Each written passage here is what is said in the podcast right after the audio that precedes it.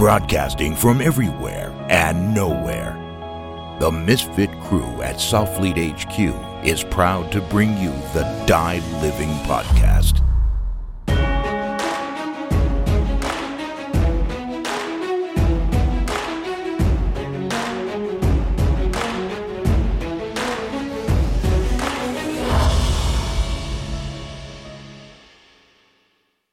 Justin Richmond has been on the podcast before. He brought his whole team in. He brought Simone and Reed in, and Reed is currently.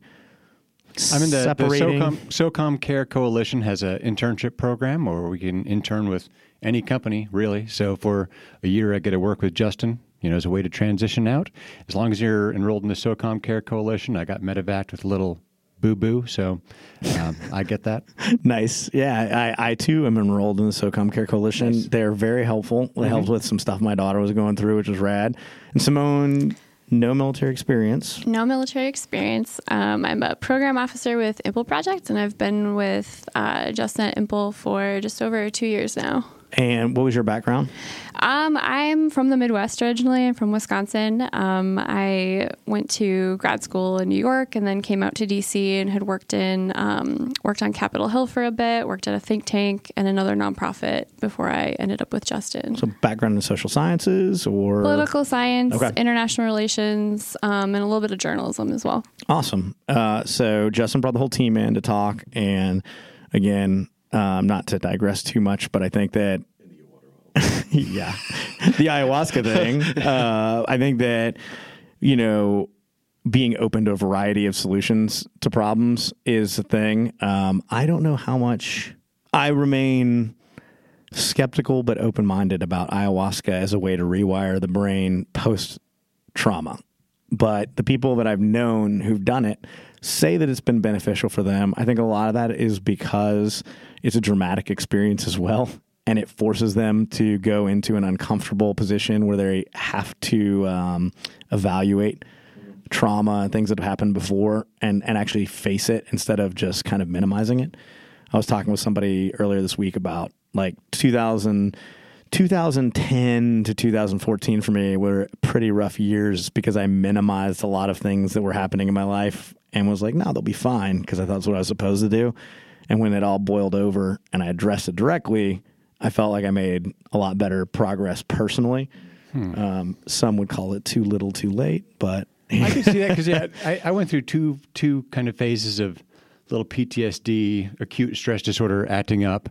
Um, one of which 2006, like every day for a week on the fire base, I would cry. That's something I'd be talking to some elders or watching TV show, giving an intel briefing to the team, and I'd start to start to crying. And my captain is just like, "Hey, man, what's wrong? Let's get you. A, you need a break. You want to go to Bagram, get some money, get a massage." Yep. So I went there. Those Kyrgyz And- women and know actually- how to release the tension. and it- they were only ten bucks back then. You can't beat that. Um, so I went up there, and that, but that was very much almost like avoiding the problem. You know, I, I escaped it. Yep. I, I detached from it, avoided it, and and and, and it got better. But then a similar thing happened in 2014. Again, another really violent, violent trip. 2006 and 2014 were kind of my most exciting, uh, fun, fun and violent trips. But that one is when I, I faced my death, which is what people talk about with ayahuasca. You know, you're facing your death. All of a sudden, it's traumatic. And I, I was charging up this, this hill where we thought some Taliban were, and they're on the radio saying, "Hey, we see the Americans coming. We're gonna, we're gonna, we're gonna attack them." So I was like, "All right, if I go up this hill any further, they're probably gonna kill me." Um, so I accepted that. I was like, "Okay, so I'm gonna die. That's fine, but I'm gonna die going toward these guys. They're gonna shoot me in the chest, not in the back. Uh, I'm cool." So I didn't tell the Afghanis that were with me because they didn't need to know. So we kept on walking up the hill. Turned out to be the wrong hill. There wasn't Taliban up there. But uh, I got up there and I bummed a cigarette from this little 18 year old kid that was with me, Yeah. little Afghani kid. And I gave him an MRE. He gave me a cigarette. I don't even smoke. And I was like, "Uh, you know what? Good it's all going to be okay. I'd accepted my own death. And I tell you what, since that time, we had a bunch of big firefights after that. No issues whatsoever. And I think that's, you know, when you I've never had it. trauma. re- So I had that moment really early on in my first trip, like where it was like, oh shit, we're all going to die. And like I have to accept it. Um, I never had that, but I think that that realization masks a lot of really normal emotional response to trauma. To be like, to not fear your death is one thing and great, but the way that it forces you to respond to other things is, I don't always believe productive. in that, you know, like because you don't fear death, nothing seems important to you anymore. Oh, for sure. Yes, I would fully 100. percent So people have put you view to be petty. Well, I mean, I can't speak for you, but for me, I view people that have these petty problems and they're making a big deal out of it, and I'm like, what's wrong with you? Like this is inconsequential. You have insurance for this. Like you're healthy. You're not harmed, but you're very upset about something that happened to you that you didn't have any control over. Why? Which you know. Um, I mean, you're very existentialist in the way that you're approaching this. Do you like? Are you are are you doing so intentionally? Because like like th- that is I mean, you just defined absurdity, right? Like Albert Camus when they he was looking at like humanity, he just looked at this stuff as like it. Nothing is meaningful. It's all absurd. well, it it's is a only value. what we. it's a value we've attributed. It, it, it is, and and a lot of people, I, I think people don't take that next step. That if you do recognize that value is what we place on things, not of of what it inherently means or mm-hmm. is worth, I think that allows us to reset our own values of what we we find is meaningful. Because when people get stuck in that first stage of like it's all meaningless, well, there isn't anything there. But I think it's also empowering in that next phase when you say in reality there there isn't value. But in your reality you get to choose what is valuable. And after all this trauma you get to reset so decide what matters to you. Like is it now your kids? Is it Yep. now your career? Is it now having a career that, that's more meaningful to you than whatever we've been doing? Because you know i mean all of us here have had a lot of different experiences professionally How we got to this room is very different It- it- it- for all four of us. That, that's right, and and ha- and where we go from this room are all going to be based upon you know what we want to do and how we want to value this. And I think it can be empowering, but man, in those first moments when you're just like, well, man, nothing means anything, and who gives a damn? That's scary. I mean, that that is a weird place to be in. Um, so I, what's funny, I actually went to Afghanistan on my second tour by choice after my sister's death. Because that was the way that I was going to cope with her death. I could not face it. What's escapism? You just need to stay busy. You mean? Absolutely. So I had been home from Afghanistan for my first trip um, for I think three months, and um, and we were on vacation together in um, uh, in Florida, and my sister was killed in a boating accident, and um, I still remember. Um, I had gotten that news probably uh, no more than two or three hours prior, and I called my boss uh, from the from like the place that we were staying and said, "I need you to send me back to Afghanistan." He's like, "You've been home for two and a half months, man. You you need more dwell time." And I was like, "Hey, uh, my sister was killed tonight, man. I this place doesn't make sense. I got to get out of here." Yeah. and. Uh, and and I, I will be eternally grateful because he he didn't give me these lectures about whether that's healthy, whether it isn't. He just figured it out for me. well, it's safe to say it's not healthy. It, it, it is safe to say it was very not healthy. Yeah. I don't know how I would have done it otherwise, um, because I wasn't ready to face that trauma, and I don't. I, I I look back and I regret it. it brings into perspective though that and, and this i guess is a really good segue to talk about what you guys have been doing but i think that in a lot of ways um, in our super tech friendly connected society um, every minute of every day if you're not actively passed out is engaged in some sort of activity and going to afghanistan especially in like the 2009 2012 like hey we didn't have total connectivity uh, there were 12 hours a day where I couldn't get on my cell phone. Um, you know, we even then command was super super strict about in, you know involvement on social media. Um, much less so now. um, but to say that we view deployments as a period of disconnection, um, to be sole focused on one thing, staying alive Mm-hmm. or whatever it is. You don't have to worry about bills. You don't have to worry about being home. And honestly, like if you're It's simple. if you were married, Simple. Yeah, it's great. it's like talking to people at home is actually an annoyance. Mm-hmm. You're like, hey, like I love you. This was a great call. I don't want to talk again. That's right. And like, let me let me hide in my Yep. cave here in Afghanistan and do my job. And Emotionally, insta- it's very simple. It, it it is, and I mean, people people all deal with trauma in, in very different ways, and I think you know it is it is very it's very meaningful that like that was the way I choose to cope with it because I think a lot of people within our generation of veterans. We, we've all made some really unhealthy decisions in, in learning how to like manage old traumas, but also I think cope with existing ones, and I think that's probably where I mean I certainly drop the ball the most is you know when when you're kind of overloaded and still kind of dealing with with past traumas, and then you get a new one that's really hard to take. You're like, man, where do I sort this? Do I manage this now, or do I like set all the old stuff aside and just just kick the can down the road. That's like, uh, that- yeah?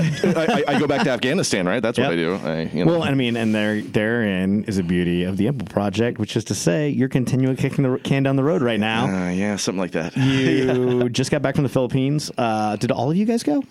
No, just, just me this time. just you. just me. Um, are you free to travel like that right now, Reed? I just got to take leave to do it, and I'm going to do that in a couple of weeks. Okay, and you're going to go to I'm PI. go to, the, go to the Philippines, do some research for an upcoming project that we're we're developing right now. So, real quick, Justin was on the podcast a year ago, but to give people a brief once around the world, what's the elevator pitch about the Impel Project?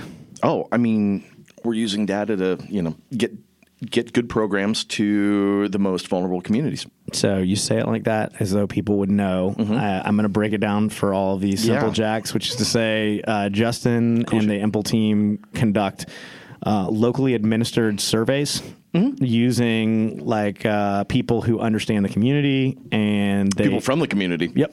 And so they they're employing local people to determine what the greatest areas of need are in that community. Which the communities you guys have hit recently are well, I mean, in general, you guys have been in Libya, Nigeria, yeah. Niger, Bosnia, uh, Azerbaijan. Azerbaijan, Philippines, and west side of Chicago. Yep. Which I would love to talk about. The Yeah, West Side absolutely. Chicago Super thing. cool. Yeah, I think it was that uh, we've we've been talking about doing stuff internationally just because it's like in ties with like the the glorious tradition of the Special Forces Regiment, whatever. But like, there's a lot of inequality and um and. uh Discontent, disenfranchisement, I guess is the right word. Yeah, Uh, in the United States alone. Tons. And uh, so, what what took you guys to the west side of Chicago? Well, we had a donor that is really interesting, uh, really interested in ameliorating um, the the problems between the police and the community. And what a lot of people don't realize is the the Black Lives Movement, um, the All Lives Movement. These things are grown out of like years of of grievances that have just gone unresolved, and policing is very very it- it's a very difficult uh, profession and i think sometimes you know each city has different policies and, and different histories about how they have managed um, low income populations and minority populations. And quite frankly, those histories are pretty damn ugly. And Chicago has a really, really ugly history with that. Um, I think, especially like looking at um, some of the stuff. most industrial cities, Yeah. I mean, have that because it's a working class. I mean, it's post-slavery it is but you- indentured servanthood. It is, but I think I mean you know I grew up. Know, I was a Yankee. I grew up in Indiana. Um, Indianapolis had uh, a large uh, African American population that uh, moved up with the Great Migration, just like folks did to Chicago and Cincinnati. You know, into the Midwest. Um, so you know, Indianapolis had some of those dynamics, but in Chicago, one of the neighborhoods we worked in was North Lawndale. And North Lawndale is uh, it's rough. Um, it- there are lots that have probably been vacant for 30 years. Um, just boarded up houses. There's not a lot of businesses. And you see check cashing, uh, you know, short order food, pawn stores, pawn shops, liquor shops, hair places. Yeah. You know, like, but I mean, God help you if you need a bank account because you're going to have to. I mean, you're going to have to walk or take the train two miles to find a bank. Um, and how do you do business without a bank account? How do you? Well, I mean, how far is it to the DMV? Yeah. I mean, that's why nobody's got driver's licenses Oh, I- or I- I- identification. absolutely. I mean, there there are a lot of systemic problems. Nor, the problem with North Lawndale goes all the way back to the civil rights movement when uh, Dr. King wanted to, to go up and give a really large you know, speech. I think this was 63, 62 or 63. And uh, Mayor Daley was like, Mm, no way. Wherever you go, there is chaos. We're we're you know we're very you know pro civil rights here. You know we're the North, and that wasn't true at all. I mean, the city was was absolutely uh, you know uh, segregated, and, um, and and you know he's trying to hide that from Dr. King, and Dr. King being being himself, he he went back up to North Lawndale and he gave that uh, you know gave that speech and just you know thousands of people turned out. It was, it was great. And Daley shut them down after that. So um, after that, you had Daley giving like instructions like to, to not do policing and to not invest here and to not put city services in there, all just to screw over that neighborhood for disobeying him. Um, and it never recovered because once, you know, that, that happened at a very critical time within economic development. And once they moved those jobs and those factories and those homes out to the suburbs, they're not coming back in. And so they, they missed that opportunity and got stuck in North Lawndale, and you there's there's no jobs there. Um, I mean, Baltimore's similar. Baltimore's absolutely similar, and people wonder why you know criminality is so high. There, there's literally no other opportunity the out only, there. yeah, it's the only economic opportunity. It is, and if it were me, I'd be doing the same thing. Yep. And I, I would assume that you all would probably be similar. We're all hustlers. So, Mm-hmm. I mean, I'm only like 30 seconds away from flipping birds anyway. I stole some weights from the uh, Yeah. shop later. Reed's, Reed's Uh, already like, did you check his pockets? Like, seriously, check them. I didn't, but I probably should. Yeah, like, he's stuffing all kinds Have of you ever done in a thing as an ODA where you visit the B team and you're like, let's Oh, take no, every, dude. take, Yeah, take everything that's literally. not nailed down? Why are they carrying all those bags? Those empty bags. So they're not empty anymore, buddy. Y'all are evil. So, that's- it's good that you treat each other as almost as badly as you treat the enablers. That No, makes me feel a little so bit better. The It rule, just- of, the rule of thumb is that the B team is the enemy. You can't steal from other teams, Right, But right, you right. can totally steal from the B team or above. So the B team and Headquarters, C team, Bagram, Yep. all fair game. because they're all scumbags. They're they're collapsing under their own weight. They're so they're, they owe you for the poor working conditions and low wages. They owe us. That is Yep. the right answer. Dougie, I love how you were so. I mean, you're a philanthropist. You were trying to unburden people, and um, They don't know what to do with that stuff they anyway. don't. They yeah, absolutely. They'll take it for granted. They'll just get fat up there. So it's best we deny them. We must. Yeah, For their own good. It's an obligation. It is. It is. That's that's how I look at fundraising. So uh, I, I'm trying to help everybody. I'm trying to unburden them. So you guys went to Chicago Yeah. with a charter to identify why there's so much resentment. Yeah. Wh- Why?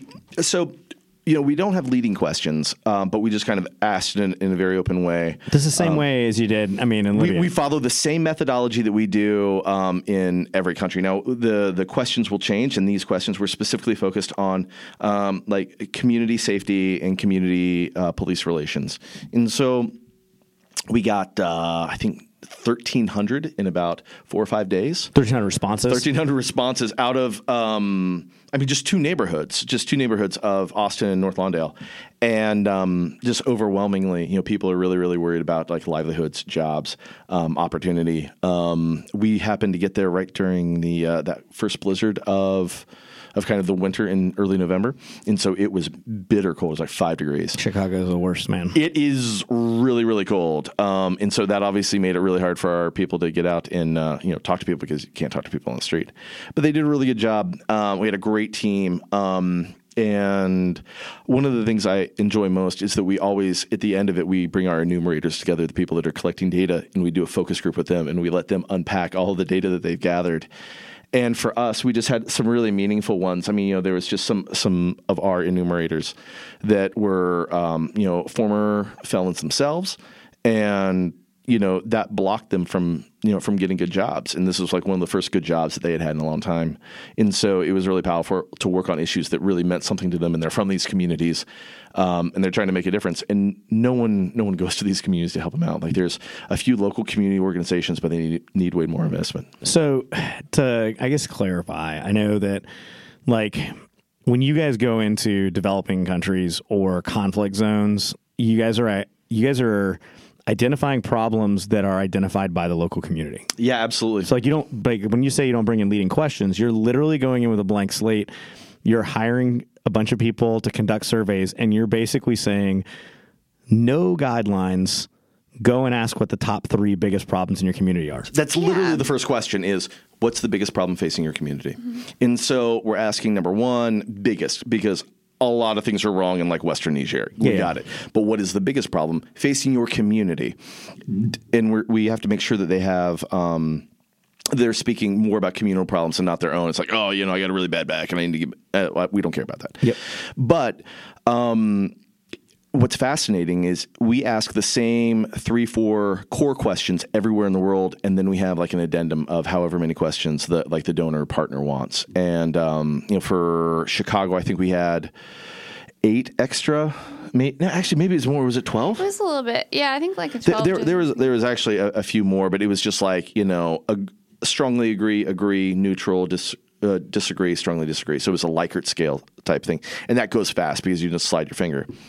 And a lot of times the enumerators or uh, our local staff that we hire will help us sort of tailor some of those questions in those surveys. That's right. If we're overlooking, um, if we're over- overlooking certain issue areas, um, and our enumerators in Chicago definitely did that with a couple of the questions. They sort of Yeah, they Like, allowed us saw to them and- hone them. yeah. and um, they can kind of see what, if we're missing anything and what we need to drill down on to make the Yeah. survey more effective and get the uh, So- more accurate information. what are we doing with the information? The people who are commissioning this Mm-hmm. are obviously people with a vested interest in some capacity. Mm-hmm. that's right. So, like, you're if you're doing USAID work in Yeah.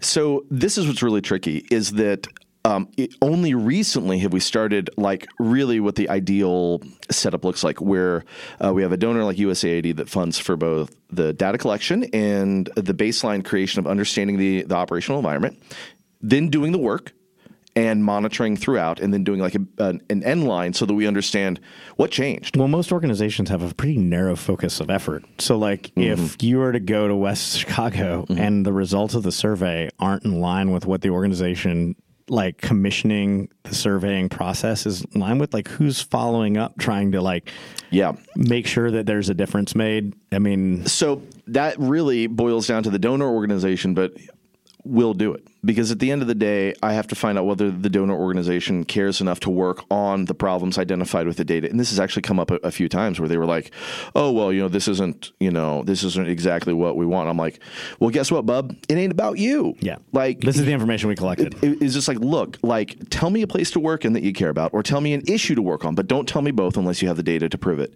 Because, like, that's it. Happy to go anywhere in the world and, and work on that community, but let that community advocate for itself. So, Well, if and- you guys determine that there's an issue, are you guys putting the the rubber to the road to find resources to address the issue? do. It, we do, yeah. And you know, we like to say sometimes too that data can be incredibly inconvenient for certain parties, and that has proven to be true I mean, time and time across again. the board, right? Across Nobody the likes to look board. at numbers. That's right. Well, and also it will it will uncover issues that you maybe didn't know were there or that you maybe don't know, you know, how you're going to solve just yet. It's really, you know, it can become quite complex. Um, so, you know, Well, a I lot mean, of that's up to I up to the donor and and Social also up to scientists us, in but general are really good at pontificating They are on the Yes, problems, but right. addressing them is a little bit different. That's right. Well, it's funny you bring up that point because one of the things I've found about data, I didn't expect this,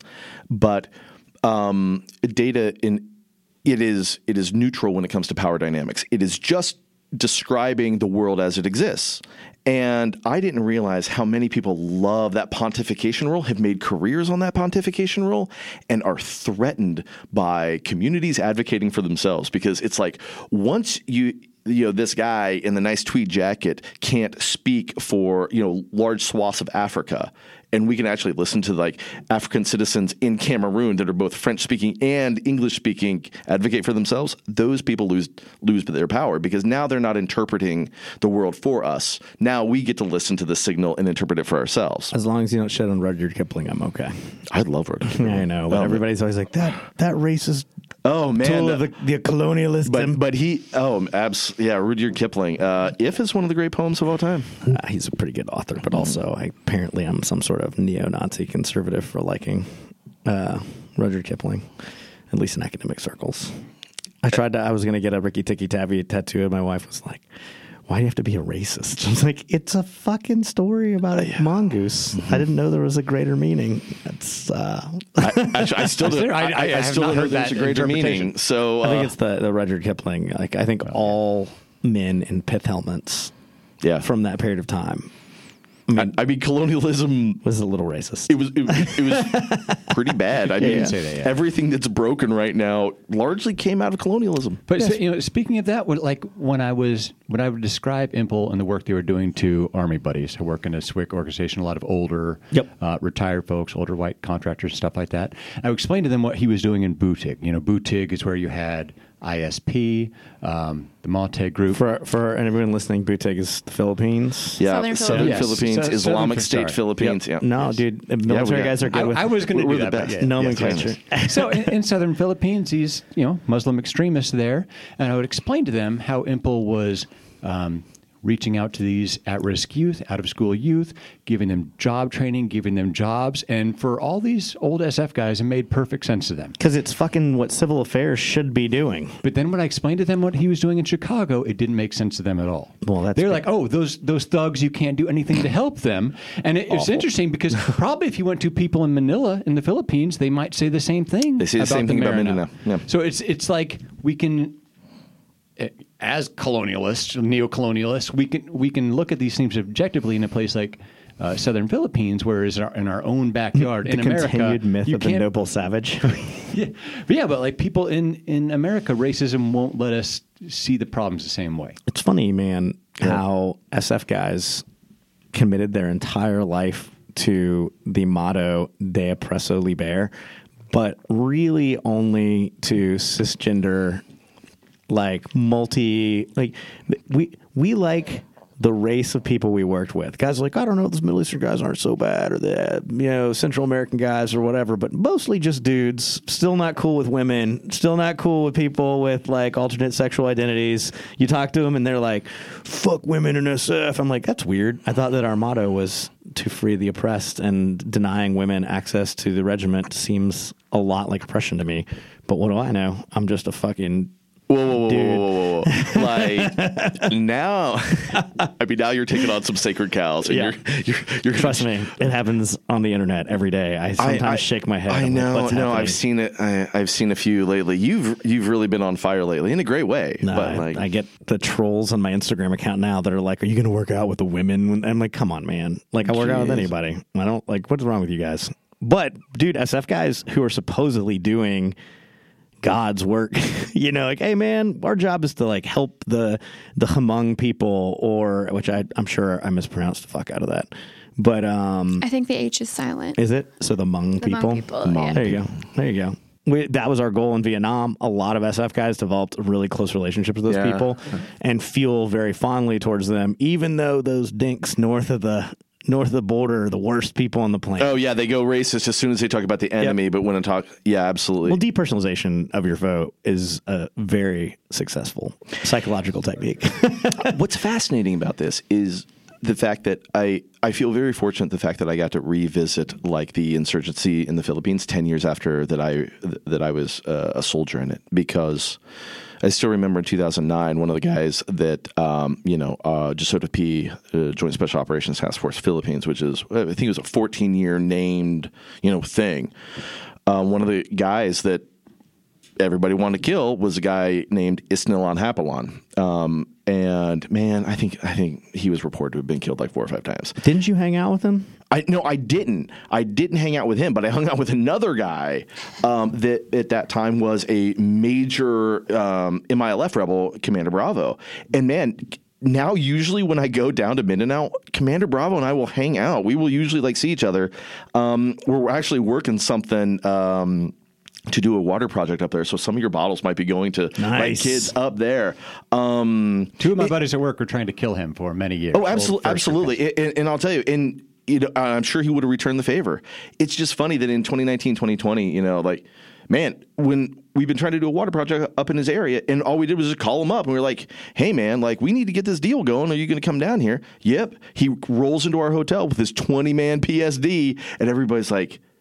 Commander Bravo says, "Yeah, you know, I just came over to for the meeting. It's just wild." Be, and Isnilon Hapilon, the guy that we ran around trying to get in 2009, didn't get him then. He's the one who does. You know, he rears his head in 2017 and drives the Marawi siege, which is, you know, 270,000 people displaced because of the uh, ISIS movement there.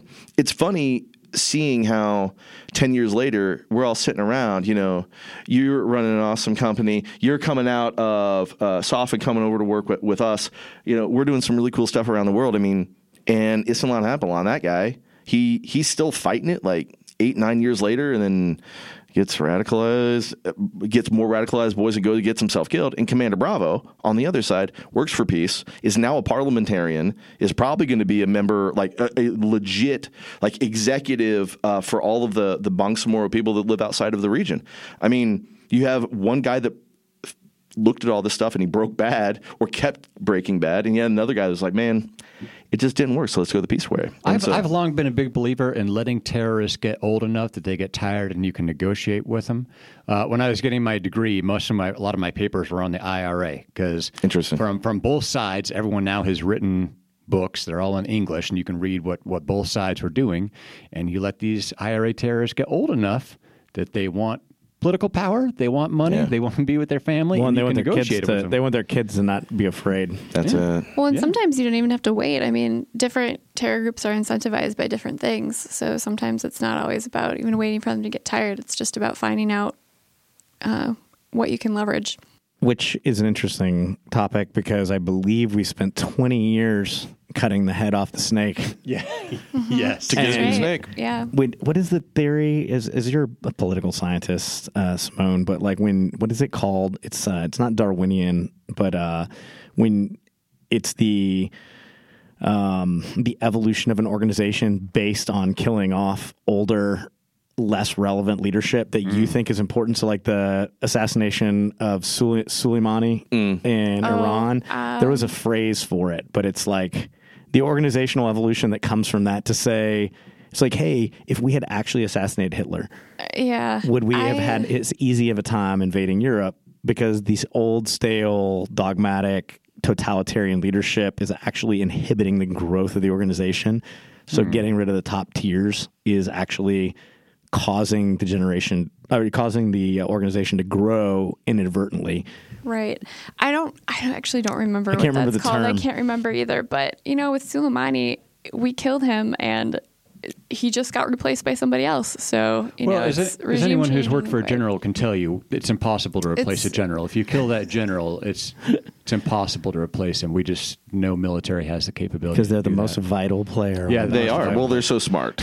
They're so smart. I, I, I, it's so hard to like keep a straight face, but like I wanted to do the ring knocking that inevitably comes. I'm like, yes, sir. What college did you graduate from? That's awesome. Um, it's uh, don't so, don't worry. They're they're naval post grad. That is a really meaningful graduate degree it's very rigorous. you are you are going down some shaky ground, man. I'm not going to follow you there. But what I am going to bring up is that I've been listening on Audible to the uh, the biography of Mao, and it is fascinating. Uh, so it was the one written by Jung Chang and I think uh, like something Halliday. Speak uh, about somebody who's committed to revolution, though. Like when you guys are talking about, hey, Commander Bravo, like work oh, with the organization. Oh, you totally just brought this up as you're talking but about. Mao tripled down, dude. Like that's the thing that's fascinating is just listening to what an utter sociopath he was and where people don't realize that you know what made Mao unique was that uh, he was he was absolutely a thug. Like at his core, he fundamentally enjoyed violence, and he fundamentally enjoyed. He was a freaking sadist. Oh, absolutely! Like the pain of his enemies. Like he would put the screws to people 20 years after they wronged and him. But his own people too. Like, oh, it didn't matter. Oh, without question. There were no friends. Communist. He, if you stood in the way of his own personal gain, I mean, he would eliminate you. He sent, I think, a core of 20,000 uh, Red Army fighters into Chiang Kai-shek's like national, uh, like you know, national lines, and there was a deal. Chiang Kai-shek was just like, "Look, you can go right on through. Just get out of here. We don't want you here." But he didn't tell that unit that they were that he was sending a, a corps in. So the Nationals they they don't have good comms. They wiped him out to like 400 people, and just because it was his political rival, that was the guy that was most likely to become the next uh, rival to him. I mean, the ruthlessness is just. I mean, it's really unparalleled, and um, you know, I, I, I thought many times I was like, you know, you can't fix that. And when people like that are allowed to like, they're they're they're generational. It's like just crazy people that take advantage of the of the circumstance. This is an interesting segue because we've all worked places where despotic, seemingly immoral, sadistic strongmen have Yeah. been the glue that held order together. And Yeah. to say, like, we can all agree that, like, the invasion of Iraq was a mistake. Deposing Saddam Hussein has caused a lot of turmoil. Now, 20 years later, we have what looks like democracy in Iraq. After a crazy amount of contractions, we have a duly represented government that uh, the people of Iraq view as you know representative of their own beliefs, even though it does not mirror U.S. interests in the region. Sure. Um, it's great. I Yeah, mean, honestly, like from a pure, from a, a purist standpoint, I'm like, oh, look at the uh, government of Iraq. Like, It's not bad. No, I mean they're like they're working through growing pains, but they're reasonably altruistic, and they don't agree with us, but they are doing what's But best we for would Iraq. want that independence. So We say that, but we really maybe not. we yeah we've I, Egypt has taught us we do not want people actually voting for people that uh, they like and we don't like. well, I mean the, the we point will. the point them is again, mighty quick. I think that we we from an idealist standpoint, we do want that. We're introducing democracy so that people can vote for who they want to vote for and and see the mistakes of that. Like they don't understand that we have this corporate oligarchy in the United States that it doesn't matter who you elect, the outcomes are going to be the same unless you were to like get rid of the leadership in the top 5 corporations, you know, then maybe the ideas change, but like we're still electing puppets Yeah, I mean, democracy doesn't happen in a vacuum. So, Doug, I actually have something for you. I think Um, oh, God. I, I've wanted to get your take on this because I think uh, I think you you would have a really unique look. So, and I believe you and I were talking about this yesterday. Uh, I was talking about this one. I think we're starting to look at a uh, at a post nation state world. I think the vast majority of the people around the world are starting to see that like the Westphalian concept of like a nation state that like serves like public interest that um, you know represents us that, that allows for all the all the kind of social contract shit that we were promised. Most people are like that doesn't work. Yeah, we were talking um, about that in the car on the way down. Yeah. I think, and I, I actually, I think the millennials will figure this out. We won't. I think the Xers, I think we're, we're kind of like the the old Luke Skywalkers. We're we're bitter enough that we don't want to do anymore, but we're happy to like provide some input on how to make this happen. But it's kind of going to be on the next generation. But I think people are going to have to evolve. Like humanity has to evolve beyond the nation state because nation state is creating like a lot of arbitrary uh, divisions and conflicts that we actually don't need to fight. Like what, it, what is the contra? What Mm-hmm. what does that look like when you go? Hey, I mean, like honestly, it seems to me that things that should raise ire in the international community at this point are looked the other way if they're going to cause great economic. Absolutely, and, and I think that's the problem. And I, and I think I think we're, we're probably still, I think, a, decade, decade and a half away from that kind of upheaval. This is But- like the talk about legalizing marijuana. By the way, I feel like this is just a big pipe dream where it's like, a, hey, what happens if we got rid of all the nation states? well, it- but that's the funny thing. Remember 10 nation states. now. I mean, nation states replaced like monarchy, and for a long time, people had no idea how do you replace a monarchy. but those were still nation states in their own capacity. They were just but different power dynamics. Yeah, and I think, and I think that's probably the biggest thing. replacing how do you how do we do this like because right now i think power is very equivalent to money you know like the, the more the, the more money you have in the world you know that that allows you to do what you- resources are always going to make you powerful. that's right and so and- and so the question remains you know a lot of these resources have uh, come you know to nations or to corporations and be, because of deals they were able to make in, in old power structures. How do people reclaim that? Do they reclaim that? Um, what i see is just that you know people are highly discontent with what they're getting out of their governments and there's going to ha- humanity will figure out a solution whether they figure it out within the next uh, 20 years or 200 years i don't know. But it is absolutely evident that nation states are grossly failing us, like failing humanity in a lot of different ways. And I think the coronavirus is probably the thing that like illuminates this because you have all these different countries breaking down in very different ways on their own systems. About but over over hype. It's like Mm-hmm. Over- not- it's- yeah, it's- over something that it's is- not real. Like, hey, I, I'm going. I'm going to say something very socialist, which will not surprise anyone who knows me. But it's not really a bad thing that a bunch of over 50 year old smokers are dying from the flu. You know what I mean? Like I'm sitting here going, okay, man. So kids don't show it at all. Like this is literally a disease that you don't even know kids have it. Yeah. And then if you're a healthy contributing member of society, the chances of you dying are 0.3 percent. This Yeah, but That old was people vote. Darwinistic. Now that was oh, oh, Darwinistic. Oh, well, yeah. so old, old people do vote. But they've outused their usefulness. Well, like, hey, my friend, you know what? The idea, Social Security But was really good. wa- One. grandparents watch your kids while you go on date night. That's important. We need that. Not, not my grandparents. Ah. No, not my parents. So I'm being selfish. yeah, now. yeah. Like uh, my generation doesn't. No, not really. this is this must be a Mormon thing. Yeah. well, I welcome our new coronavirus overlords. If they're listening right now. But to say that COVID nineteen, like the thing we talked about this, just like we touched on it over a message the other day, where I was laughing because you're like, like coronavirus, the virus itself has no bearing on anything. It's not even if it was to kill its maximum effective mm-hmm. amount of people. What, I mean, what are we thinking? It's going to kill.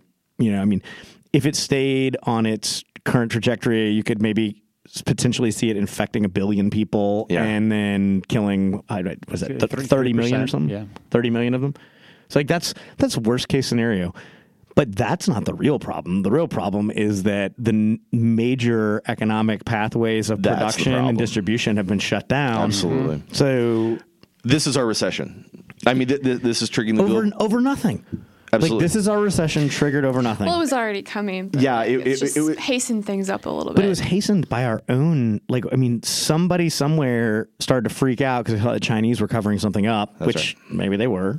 And- but I mean, it wasn't so bad. It's that the Chinese are all congenital smokers and the pollution's so bad in China that, like, the death rates there were really mm-hmm. bad. Yeah. And then if you look, it seems as though death rates are way worse in socialized countries, like where there's, like, A lot of old people. well, and a lot of limited medical care Yeah. where it's you know maybe it's universal but it's limited and Yeah, and you have, I mean, you have a lot of the, the countries around the world that are just absolutely overloaded in their medical systems, and so I mean, mean, that, that's a huge problem. we're going to be there. I mean if this mm. takes off which is i guess what brian's point has always been in all this is to say it's not that people are not it's not that people are going to die from coronavirus. It's that every intensive care unit bed is going to be full Absolutely, of people yeah. with coronavirus and people with other diseases or other issues are going to die because there's no room for them to be in the hospital Yeah.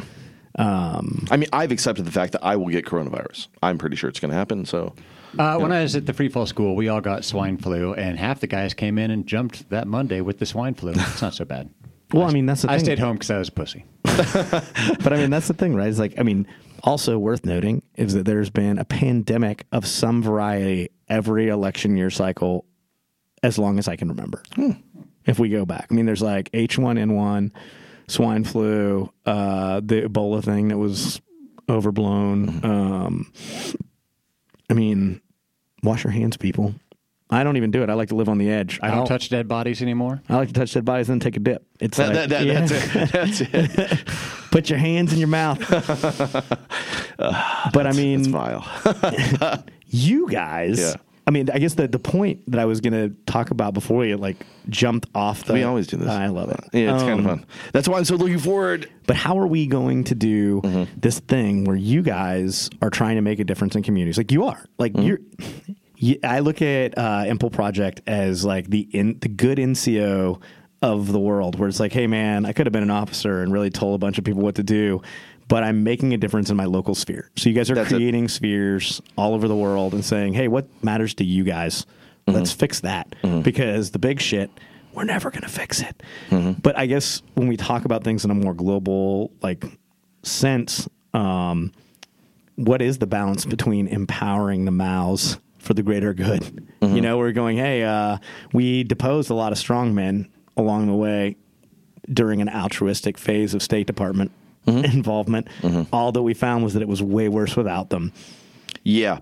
Um, So what's the balance to say, hey, you know what? Like I believe in morality. I don't believe in mass executions. I don't believe in sacrificing your own people or treating them poorly, and you should do better by all of them. Yeah. But also, like um, getting rid of the person who does all those things doesn't necessarily make things better for people. So th- this is this is the point that I would make when it came to all of the kill capture or the vast majority of kill capture missions uh, that SOF engages in. Um, a lot of that we're trying to take out the people that threaten us the most and threaten our missions the most. But we're not taking out the people that are threatening the communities the most. Like, which is why in some communities, when the Taliban or ISIS were attacking us, we were seen as the problem. I mean, I remember. Um, the uh, the surveys that came out of Saidabad and Wardak in like 2011, 2012.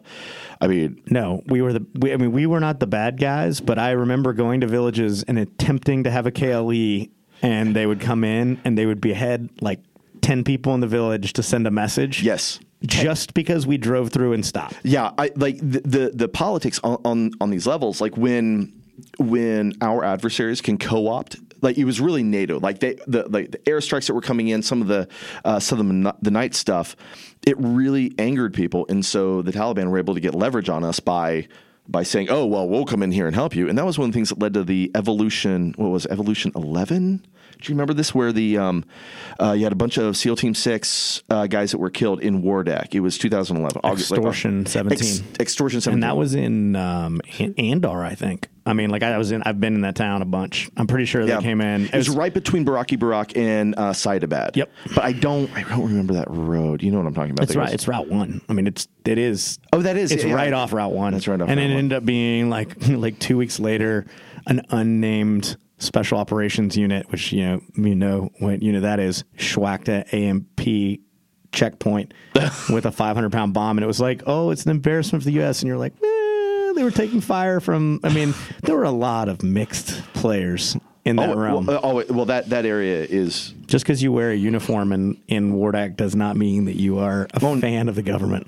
Oh no! I mean, Ward, Wardak. I mean, Wardak was one of those places where I, I really learned that, where I really felt like the U.S. strategy, especially on the civilian side, that we we were off, and it was. I mean, we just didn't know, and what was worse is that a lot of people just didn't. It's because we didn't have any fucking information. Yeah. And you could go out and you can try to get it. And the more you found out, the more you realized that the, the information you were getting did not line up with any understanding of reality you've ever had. Yeah. To be like, like, what the fuck is going on? It, it was one of the things that I really was curious about. How were people going to like respond to me differently uh, as a guy from an NGO versus a dude with a uniform and a gun? And it was it's remarkable. It's remarkable the the difference. I mean, it shouldn't be surprising, but it does surprise me. Um, you bring a lot of power when you're in uniform, though. you do. That's the thing, right? You do, you, you do. You do. Well, it, it's a different meaning. They're, they won't necessarily have a conversation for you, but they will see you as useful. Um, way more useful than any other NGO. But the problem is, I don't want people seeing you as useful. I want people seeing you as neutral and that you are there, like to support the government in doing it is doing its duty. The problem is we all got pulled into these, you know, he said, she said, you know, oh, he's Taliban or he's ISIS or he's this. And man, those are those are unwinnable. That like that's we have really the power to act on it. As long as you can get a guy on the JPEL list, Well, that's then you can roll him up. I mean, how many how many of those uh, family disputes did we unintentionally settle ourselves? Like, geez. I mean, I'm. I can't even imagine, especially once we started to give the family grievance money when a guy got killed in the service of Yeah. Afghanistan, Yeah. and like they, they were doing drive bys on their cousins just to just to pick up two hundred fifty grand or whatever, and you're like, damn. Yeah, perverse incentives. the we it- we create a few of them. Sometimes it be that way. it does. Um, it does. But yeah, man, I I really love what you guys are doing, and I love that you're identifying like real problems. Mm-hmm. Um, I think last time you were here, we talked about um, the you know microloans for Libya. Yeah. because of lack of liquidity. Yeah, lack of, lack of liquidity. Yeah. Which who would have thought that like going into a essentially a war zone that was totally destabilized, that the answer to a lot of problems was just to inject cash. Yeah, yeah. Well, the cool thing is, you know, our our Libya team actually reached out to me uh, about a month ago now, and they're really interested in almost. Uh, Essentially, like starting a franchise over in Benghazi, like an IMPL franchise, where you know they kind of take on the leadership of it and work kind of from like from this level before there's even funding going in there, but setting this up and getting the uh, proper registration done so that they can they can make a difference. And that for me is incredibly humbling and um, uh, and inspiring because like at the end of the day, that's what I mean. I want I want people to solve their own problems, like in their communities. And uh, I mean, obviously, if they want to use, use this brand to do it, take it. I mean, it's it's just a name. Well, that begs a question with what you guys did in Chicago. Um, you guys identified pretty large disparity. Uh, well, a gap in trust between the community and the police. Yeah, A black hole would be more. an extreme, an extreme gulf. The Extreme only gulf. organization that's tasked with good order or whatever it may be construed as in that in those communities is the police. Yeah. Um, what did you guys? What action are you guys taking based on the information you collected in Chicago? Like, what is the solution? Well, the first action, the first action we got to take is uh, find a donor that wants to work on this problem. There's two, there's two ways to work on this. If you want to work long term, you really have to get into um, uh, jobs, rehabilitation, um, support for mental health. A lot of the people have a lot of trauma that uh, that that are that's going to be need to be worked through before they can be like a really good, solid employee. But I mean, that's why therapy exists. Like we've all been in it. It works. So, but they don't have the access to this, and there's still enormous stigmas on mental health uh, in. Uh, in the- I'm sure they're all afraid they're going to get locked up. well, in, in the other side of it is like people people are like you know you just need to tough it out. You just need like and that's like the boomer generation just tough it out. It's like no man, y- y'all broke the world. Can can like let us sort this out by you know talking to each other and figuring out how we're going to process all this. And those resources aren't available in the inner city. Um, quite frankly, um, obviously on my side it is you know lining up the donors that would be interested in, in doing something about that I, there is room to be done i attended at least one if not two meetings of uh, chicago police um, in the communities and i thought they did a really good job on their outreach the problem is there's just not enough of it and um, you know it's interesting that a lot of police units um, within the inner city in, in the way that they kind of manage the security. They they act like in like an infantry line unit, um, with all the like with all the strengths and weaknesses that kind of come along with that. Um, and so you find that men- mentality very prevalent. Um, and I think uh, that's a tricky mentality to do really good community policing with. I understand why they're coming at it because just the security that they have faced and uh, the danger that they they face. But I don't. But I think it's a counterproductive stance. Uh, the problem is you just can't criticize and be like, oh, well, you shouldn't do that. Well, give a solution. Um, and I think they've got some. I think they've got some really smart people uh, that are thinking uh, about this and talking about this. Um, I'm hoping that the new mayor in Chicago, uh, Lightfoot, takes this seriously um, and puts the investment. Um, I actually think there needs to be dual investment both into the communities to help with rehabilitation, job preparedness, business skills. Like you know, how do you how do you create like a, a budget? How do you create a good resume? How do you uh, highlight some of your past work uh, so that they can get hired? But also, how how do they manage this money? Giving them access to like you know I mean, a credit union down there, like a no, like a no shit good credit union that doesn't have like predatory policies. Just like, look, you can have your money here. You're going to get a, uh, a debit card. You have a checking account. You'll be able to do it all online. We're not going to Wells Fargo you and just like try to take everything that we can. I mean, th- these are fundamental things, but p- there's no money in. There's no money in the inner- inner city, and that's why people aren't putting their money in there. If you want money, you're going to the north side. You're going to the far west side. Um, and we got to stop doing things just motivated by money. Like we got to just because at the end of the day, if we're spending money all this on all this policing and all these prisons, why don't we spend it on the front end and invest in these communities and try to help them on the long term? You know, pretty much any place that Justin has done a project and uh, like a jobs project, they've always had to turn people away. There's never been too many Oh, the applicants demand for is any huge. jobs Yeah. program. I'm sure it would be the same way in Chicago. Like they're not lazy. There's just no jobs. No, there, there aren't jobs, and they don't have a car, and they can't get down here, and they might have a record. So you know, and, and they were like, "Well, you know, is I mean, I, you know, I'm a felon. You know, can I work for you?" I'm like, "Man, did I ask?" I people aren't. People are not sympathetic to that because they haven't experienced it either. Where they feel like you know, well, that person did something to deserve being there, and I'm afraid of them. That's why Therefore, somebody- I want them to stay there. Man, you know, I, I love that you were used the word deserve because I, I think about that so often. And man, uh, one of the my, my father, the, the only mistake he made raising me was, uh, you know, he's a criminal defense attorney. The only mistake he made with me is that he tried to raise me to believe the world was was fair or supposed to be fair. And I grew up, man, I I had to unlearn that one real fast. I remember that, Justin. You you do. I Yeah. mean, you you both knew that guy, that starry eyed guy. And man, the one thing, man, deserves got nothing to do with it. for anybody. I mean, I know, like, I Let me, I- let me tell you something you may already know. it, it, it's a crazy thing. I mean, you know, you look at you look at th- those people. I don't deserve the good things that, that I have in my life any more than uh, anybody else, but I have I've had some pretty good breaks, and Luckily, also we we notionally live in a place where we're guaranteed life, liberty, and the pursuit of happiness, Mm-hmm. and lake trout, and uh, check cashing, and a cop on every corner yeah, uh, is not any of those things. it's not part of that. And uh, I mean, I, I get that question all the time, and I get it everywhere. I get it in, in the Philippines, get it, get it in uh, uh, Niger, just and in Azerbaijan. A lot of people will be like, you know, why do you do this stuff? And I feel like I, got, I won the lottery because born in '79 to like good parents in Indiana. I mean, I was like literally born in the town that like Stranger Things is made about, but we didn't have monsters. I mean, it was like that was like my hometown, and I got lucky. I mean, you know, I had had parents that could afford to send me to good schools, and so I mean, that's the thing. Uh, I think there's just so much. I think it's needs worth. to be done. In I think the it's world, worth noting that people don't see the parallels. Like it's all well and good to support an NGO that is doing things to keep young Filipinos out of ISIS training camps. Mm-hmm. But I mean, the drug game, whatever is going on, like with exploitation in inner city, Mm-hmm.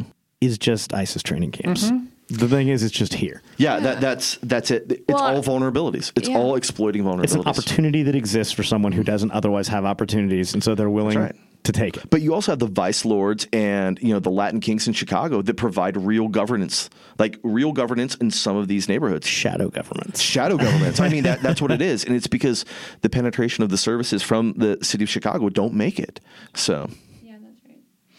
it, yeah, it's just it's fascinating how people will figure out a way to like govern themselves, and even if it is isn't perfect or even that acceptable, if it's not uncomfortable, they'll usually put up with it because. Man, if you are, this is the thing that Reed and I are seeing a lot when it comes to the the. We've been doing a lot of uh, work with fisher folk or studying up on the fisher folk because they're a very vulnerable population with uh, uh, with climate change and with all the predatory fishing that's starting to go on because there's a whole lot of people that like to eat fish and the fisheries are starting to collapse and so now we have large nation states that are starting to you know harvest these fish in other people's waters and you can't do it Well, it's also interesting because they're the same nation states that are dumping oh millions of tons of plastics Yeah. into the ocean just Yeah. because it's too expensive to recycle. absolutely Don't turn the smelter on. Just Uh, dump yeah. them in the ocean. Just, just put that in the ocean.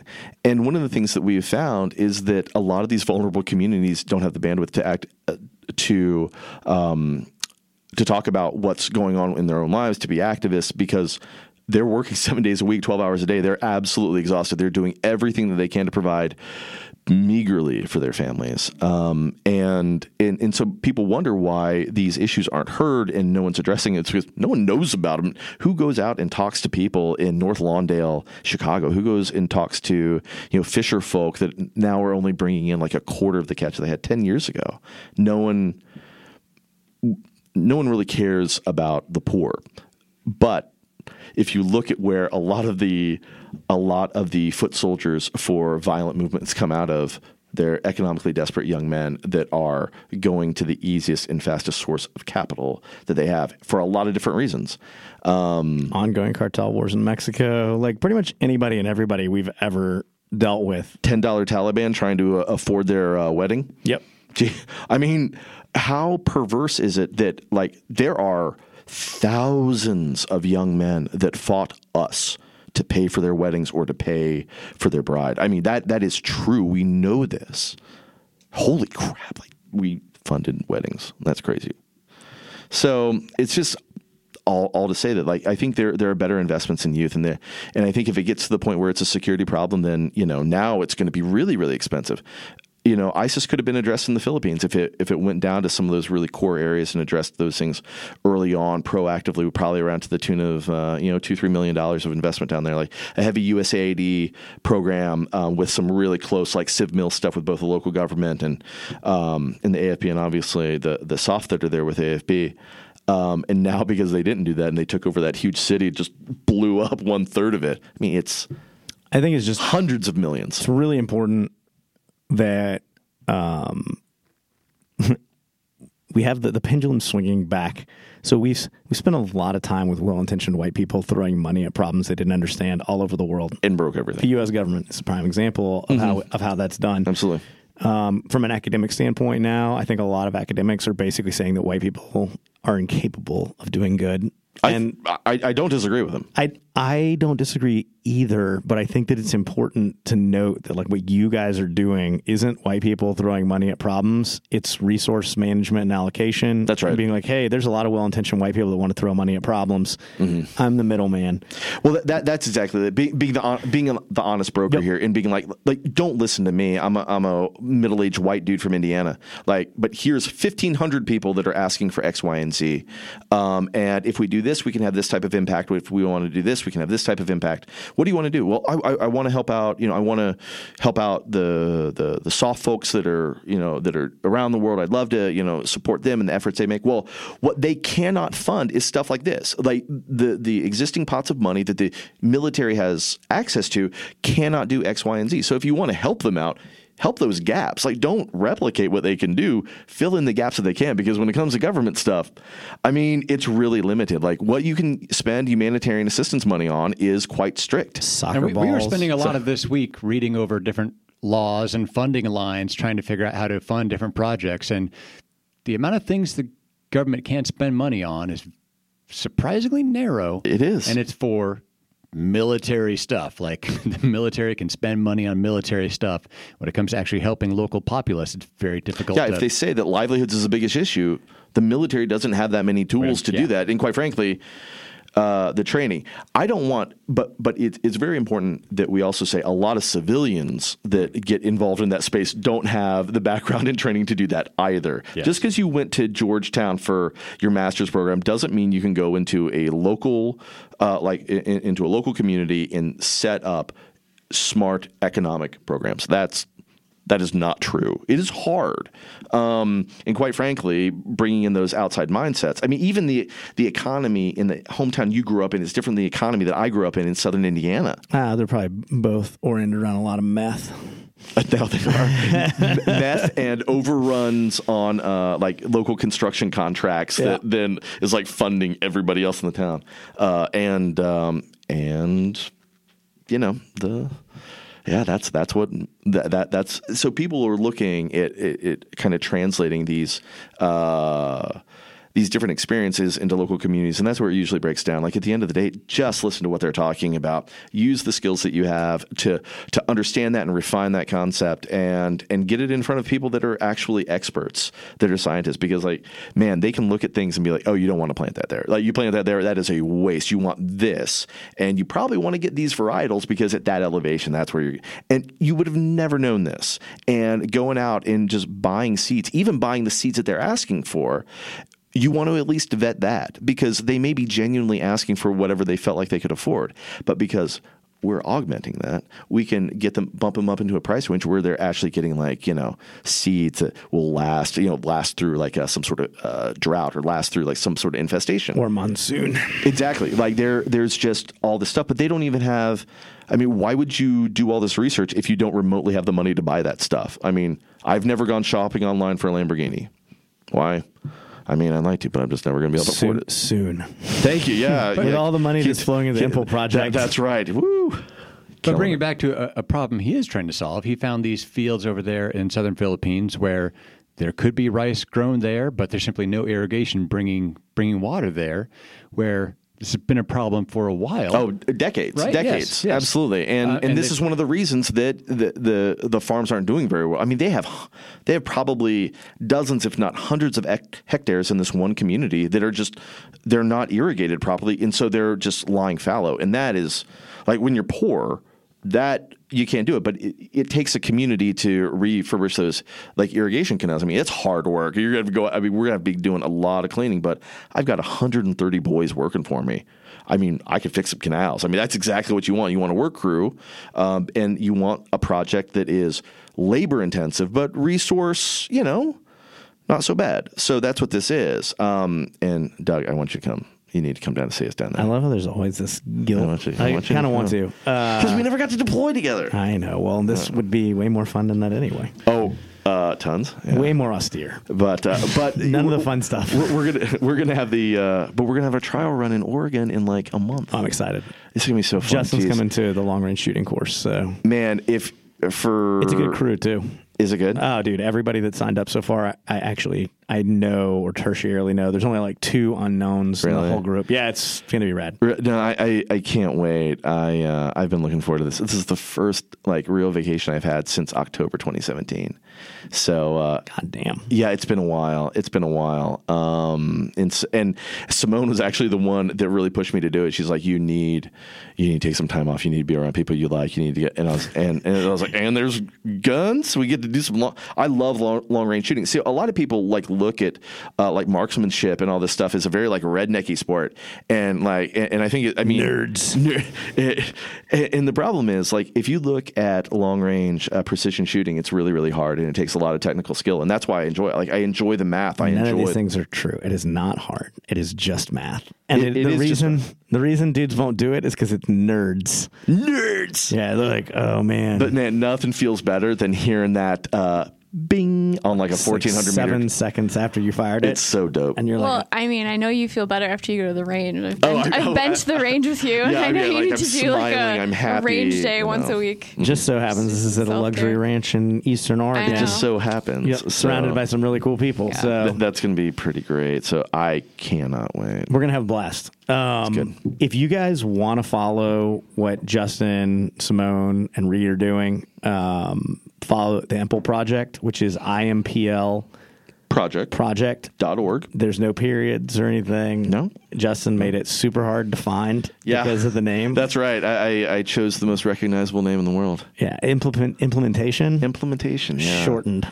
to Impl. Yeah. IMPL. Yeah, I should- and they're on Facebook. Do you guys have an Instagram? yeah, we do We're have an Instagram. Instagram. It's not nearly as good as yours. Teach me the ways of the Force Man. I don't actually know. First of all, I'm like a blind hog or looking for acorns, but I'm I gonna think you follow us. I'm about to go look and see because I never know. Man, that's huge. Get good old. Dougie Key sweater is going do. to follow us. That's pretty no, I exciting. do. We do need to get more active on all that stuff. I do. We, we, we do. I need a. If there's any young people that are listening and you want to uh, help us out with our all uh, social media- 224 followers. There we go. I know we- we're horrible at this. There is a period on the IMPL Project on Instagram. Is it? But there, Oh, yeah, yeah. but there isn't one on Facebook. Is there? Oh man, you Well, just like brought this up. Jeff's going to kill me now. You br- you have found the, the the the Easter egg. The exact branding is IMPL period Got it. project, but Perfect. No, it's like that on Facebook too. So you're good. Yeah.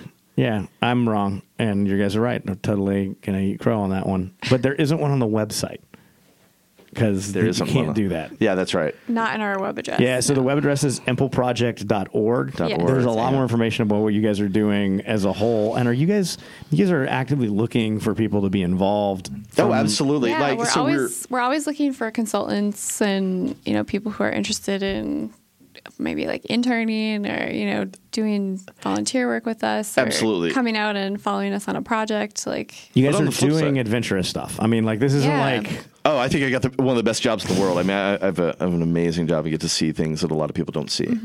Um, one one of the things that we are always actively looking for are interesting problems. I mean, I, that's actually how the Chicago thing came up. Is uh, a good friend of mine that that works um, mostly in like the community uh, safety space. She approached us and said, you know, um, can you do this in Chicago? And so we're always looking for really interesting problems with with good partners. So I mean, I would be totally down with doing something in Sacramento or uh, like St. Paul. It really but just, just boils down to like finding the right partners that want to work on these problems because man, we can, we can do this in Durham. Yeah, we can do it. It's just you know where a lot of the funding comes is internationally, but there's so much need in the United States to do it as well. So well, thank you guys for coming in. And man. it will not be the last time we see each other. well, no, you're stuck with me for a week. And, Aaron is super glad to be done with the water bottles, so Mm-hmm. there's that thing. Well, I'm super. so- now I got to talk to some of our uh, mill friends to see if they'll uh, fly it over there for us. I'm Yeah, sure if you guys have access to a freight shipment capacity that can get uh, a pallet, a 463L of water purification water bottles to the Philippines, Yeah. you would be doing Justin a huge favor. yeah, there we go. So uh, we're looking for some airlift. You could save us about sixteen thousand dollars, and we'd appreciate it. That's right. Or you could just give 16 grand. Or you could do that. if you don't have access. Well, hey, for 16 grand, I will put those in the boat and row those across. There you go, everybody. All right, guys. Well, kidding. I appreciate you We'll guys put it up in. on Instagram. That's right. We will post it on Instagram. all 224 followers. all for all, all of them. They'll love me. Yeah. They'll love me. All right, awesome. Thank you guys so much. Thanks, Doug. Thank you.